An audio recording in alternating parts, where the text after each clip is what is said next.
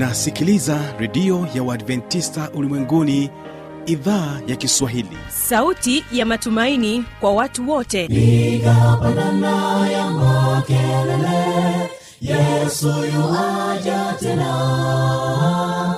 Ipaza sauti imba sana yesu yuaja tena.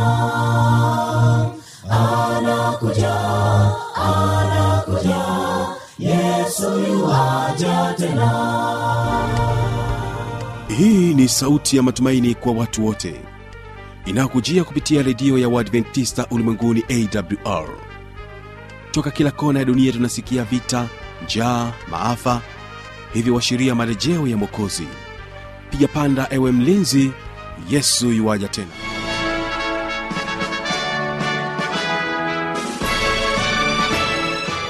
kwa mara nyingine tena mpendwa msikilizaji unaendelea kutegea sikio idhaa ya kiswahili inayopatikana katika masafa mafupi ya mita bendi 25 lakini pia kupitia tovuti ya wwwawrorg na mpendwa msikilizaji ni ukaribishe tena katika matangazo yetu ambapo leo utakuwa na kipindi kizuri cha muziki na wanamuziki pamoja na maneno yaltayo faraja. Lakini kwanza moja kwa moja karibu katika kipindi cha muziki na wanamuziki. Ni kukumbusha kwamba unaweza pia ukasikiliza matangazo yetu kupitia redio washirika rock fm kutoka mbeya pamoja na eh, morning star radio kutoka jijini dar es salaam. Na kwa sasa basi mpendo wa msikilizaji hiki ni kipindi cha muziki na wanamuziki na utaweza kusikiliza historia imbiosema kwamba muda mwingi nilipotea ukiwa nami mjoli wako fanuel tanda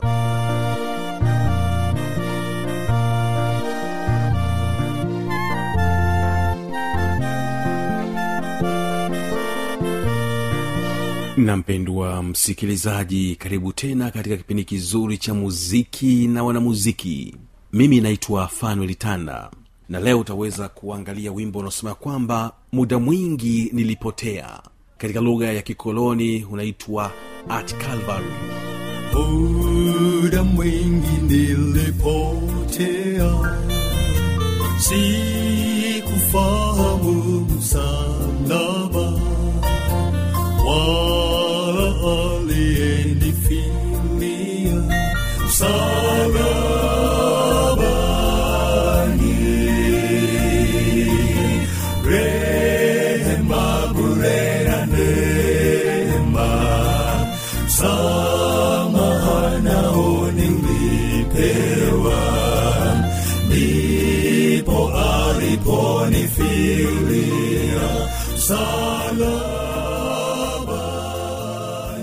na mpendwa msikilizaji wimbo huu ulitungwa naye profesa william r. Newell kutoka kule nchini marekani.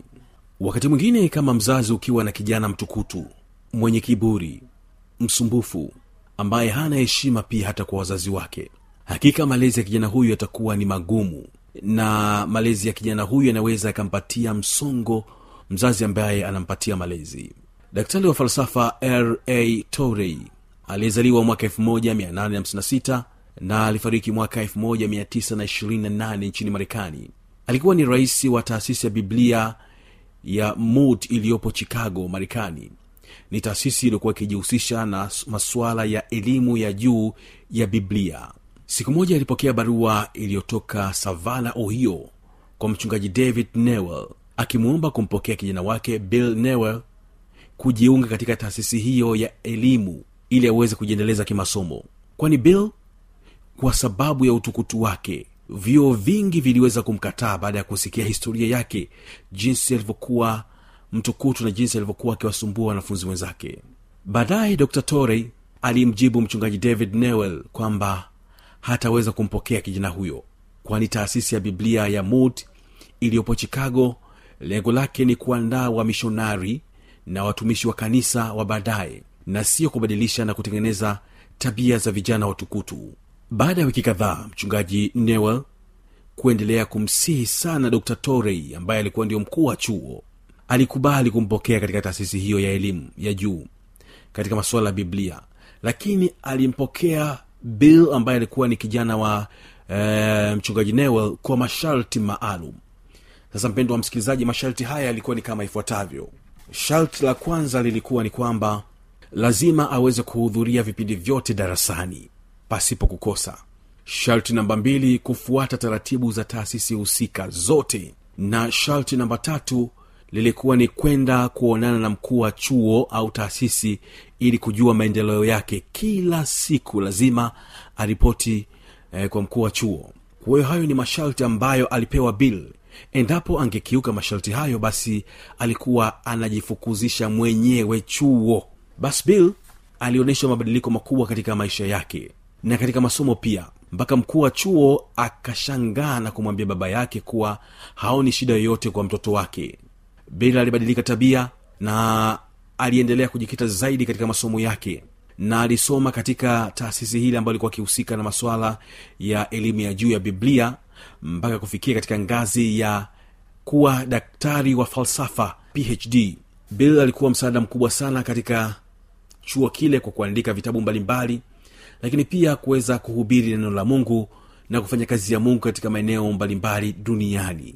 Kutoka kuwa kijana mtukutu mpaka kuwa daktari wa falsafa na kuweza kuwasaidia watu mbalimbali duniani. Na aliandika pia vitabu ambavyo viliweza kuwasaidia watu wengi kuweza kumfahamu yesu kristo. Siku moja profesa r newell alipokuwa akifundisha darasani kuhusu somo la kusulubiwa kwa kristo na jinsi yesu alivyojitoa kwa ajili yetu akaunganisha na kisa cha bill kwa jinsi alivyobadilika tabia na akasema kwamba ni yesu pekee ndiyo anaweza kubadilisha tabia. Ni somo ambalo profesa alikuwa akilifundisha darasani na somo lake hili lilijikita katika mafungu mawili. Fungu la kwanza lilikuwa ni katika kitabu cha petro wa kwanza mbili na fungu la ishirini na nne. Anasema ya kwamba yeye mwenyewe alizichukua dhambi zetu katika mwili wake juu ya mti tukiwa wafu kwa mambo ya dhambi tuwe hai kwa mambo ya haki na kwa kupiga kwake mliponywa. Na fungu jingine lilikuwa ni katika kitabu cha isaya 53 na lile fungu la sita ambalo lilisema ya kwamba sisi sote kama kondoo tumepotea kila mmoja wetu amegeukia njia yake mwenyewe na bwana ameweka juu yake maovu yetu sisi sote. Akalinganisha na somo lake darasani akatengeneza wimbo huu unasema kwamba muda mwingi nilipotea. Baada ya kutoka darasani uh, profesa newell alichukua peni na karatasi akaanza kuandika mabeti ya wimbo huu. Baada ya kukamilisha beti zake zote uh, profesa newell alimpelekea rafiki yake dr daniel towner ambaye huyu daniel towner sasa akautengenezea muziki akatengeneza muziki kupitia maneno ambayo aliandika profesa uh, profesa newell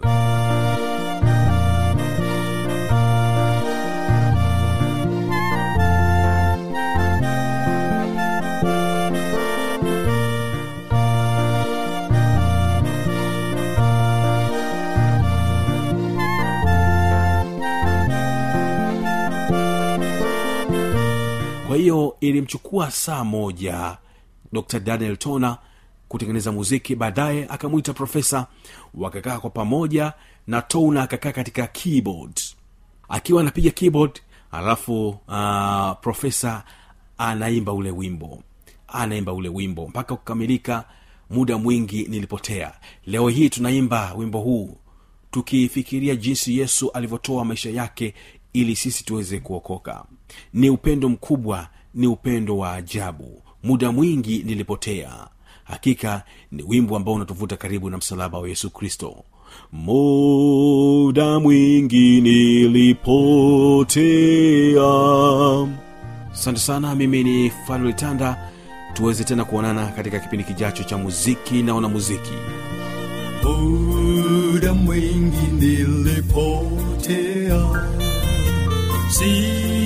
Sikufahamu msalaba.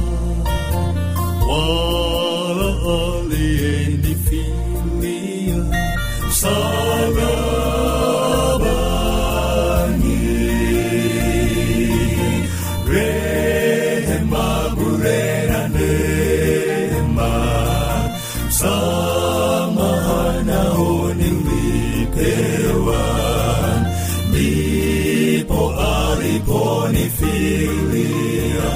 Salam.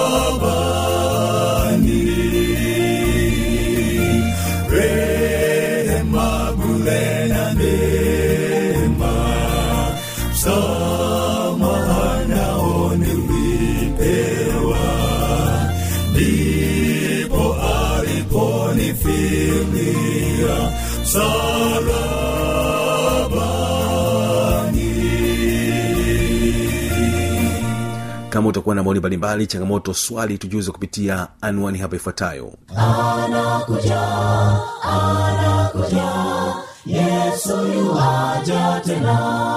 Na hii ni awr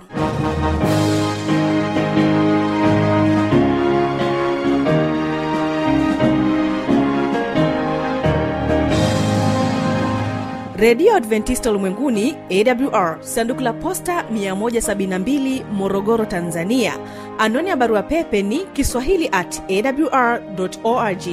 Namba ya mawasiliano simu ya kiganjani 653 570814 na pia unaweza kuwasiliana nasi na idhaa ya maasai kwa nambari 769 986355 ukiwa nje ya tanzania kumbuka kuanza na namba kiunganishi alama ya kujumlisha 255 unaweza kutoa maoni yako kwa njia ya facebook kwa jina la awr tanzania.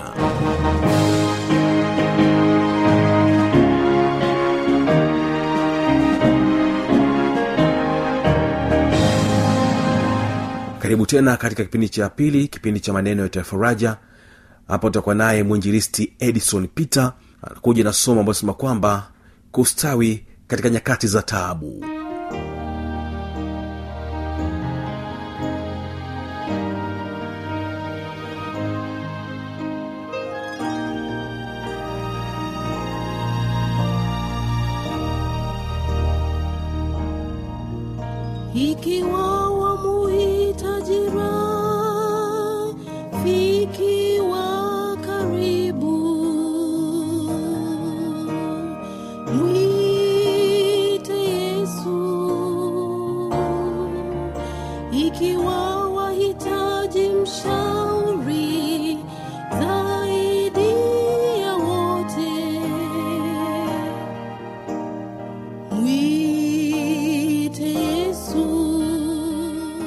mungu anakuwa mwalimu na mshauri wetu kutuonyesha njia kutuonyesha njia ambayo tunaweza kuipitia katika nyakati kama hizo unapokosa mshauri unapopitia wakati ambao unahisi kutengwa na kuwa peke yako huoni cha kufanya tumkabidhi bwana na anasema atatufundisha atatuonyesha njia atatushauri na atatuongoza nini cha kufanya katika wakati kama huo. Tunapomkabidhia njia zetu hakika hatutakuwa na mashaka na wasiwasi na tutasitawi na kustahimili katika nyakati kama hizo.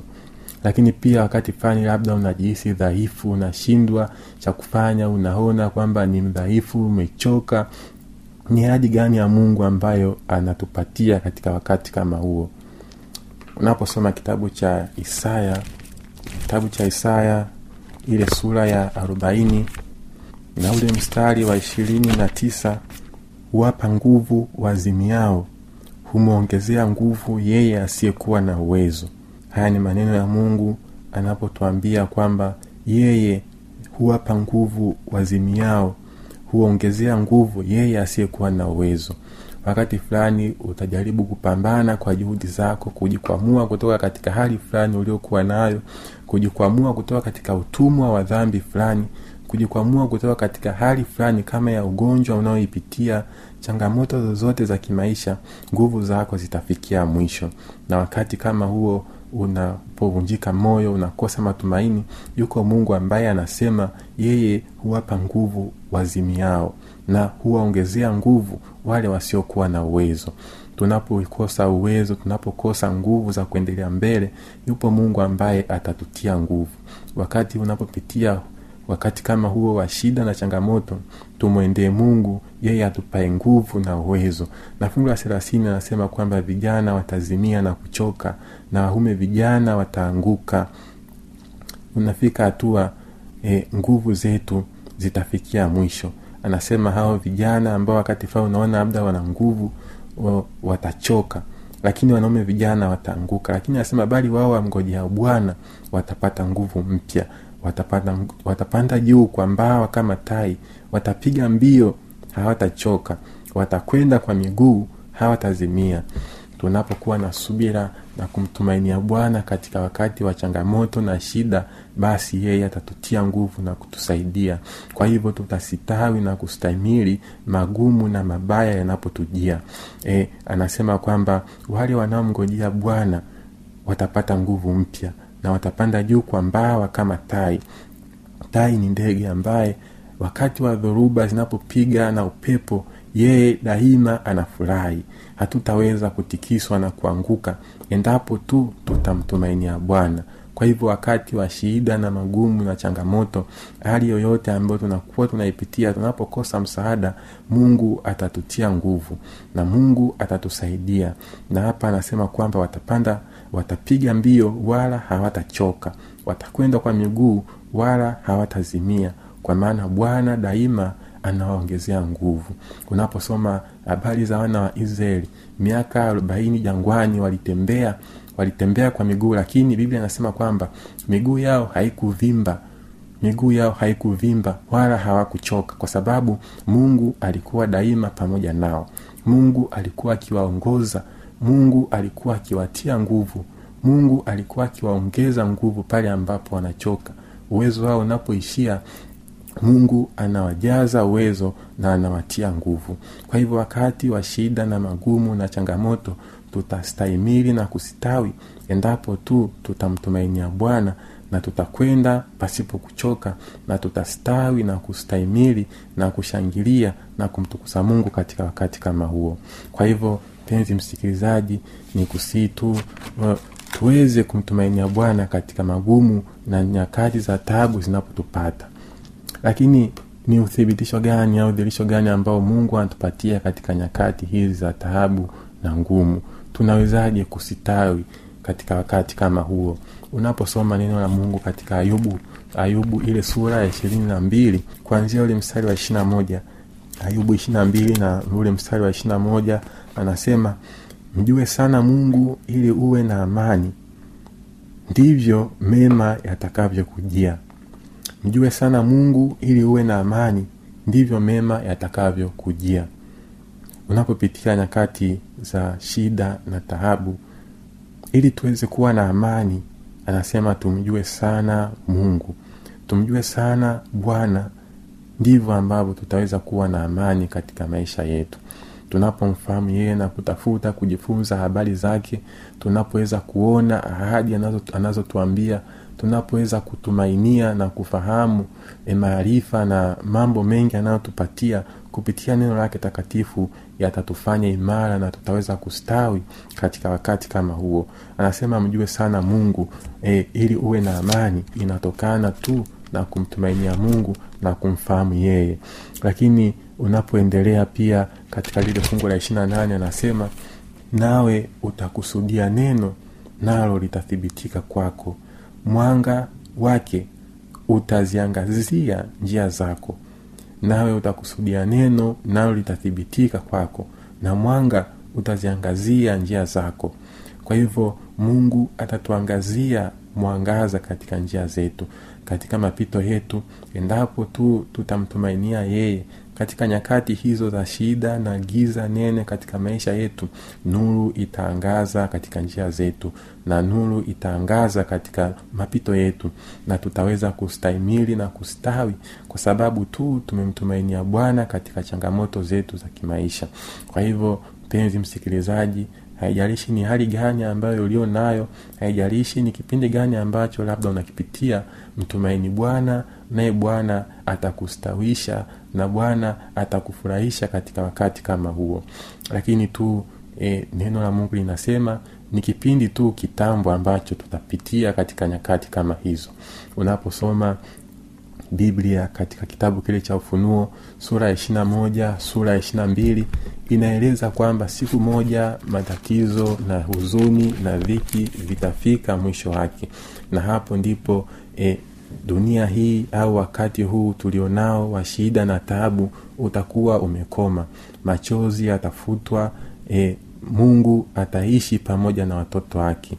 Kilio hakitakuwepo tena wala mauti maombolezo havitakuwepo tena.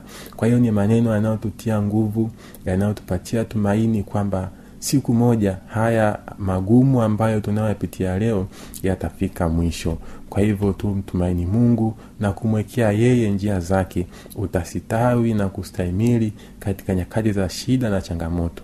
Ni tumaini ambayo tunapewa ya kwamba daima mungu anawatazama watoto wake. Na siku moja haya yote huzuni na vilio vitafika mwisho.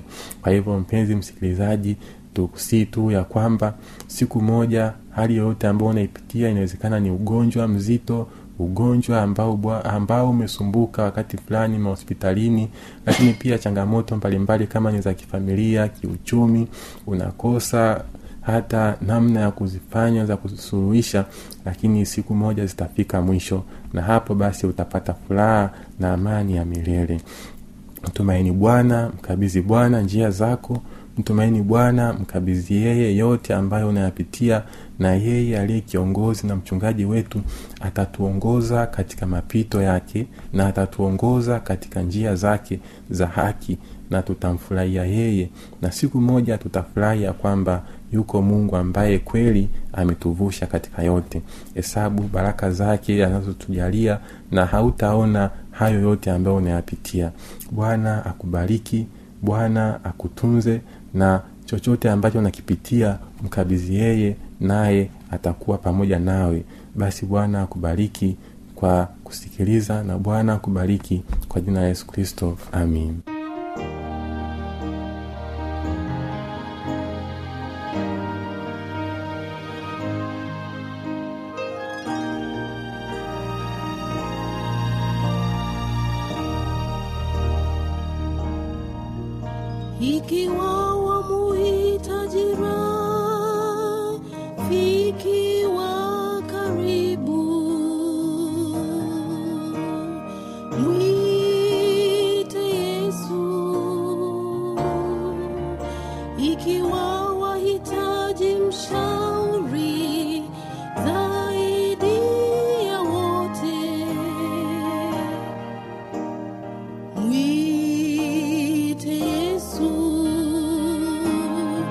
unahitaji rafiki wa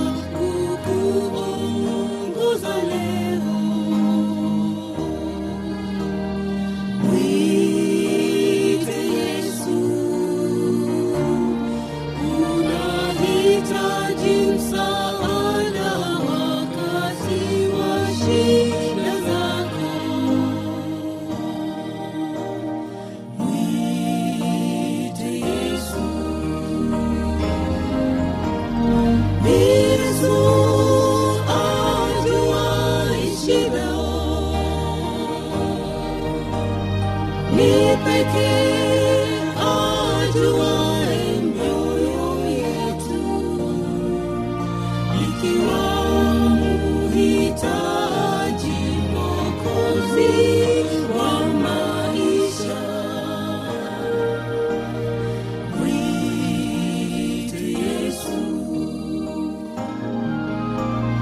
wa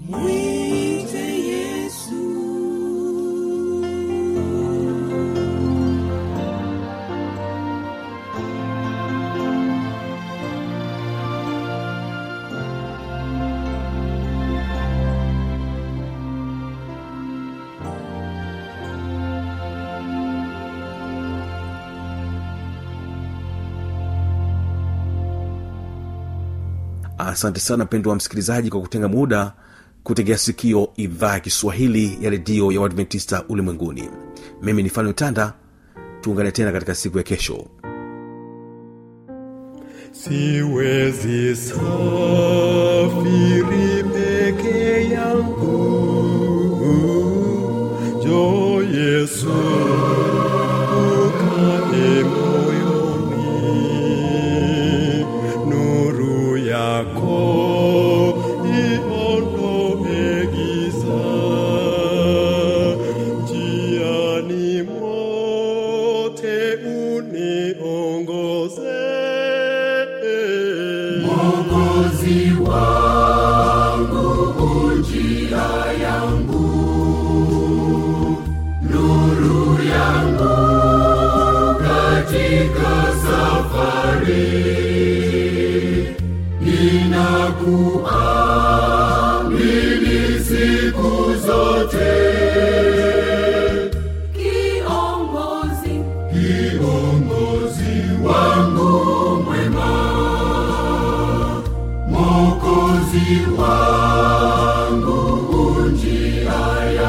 Thank you.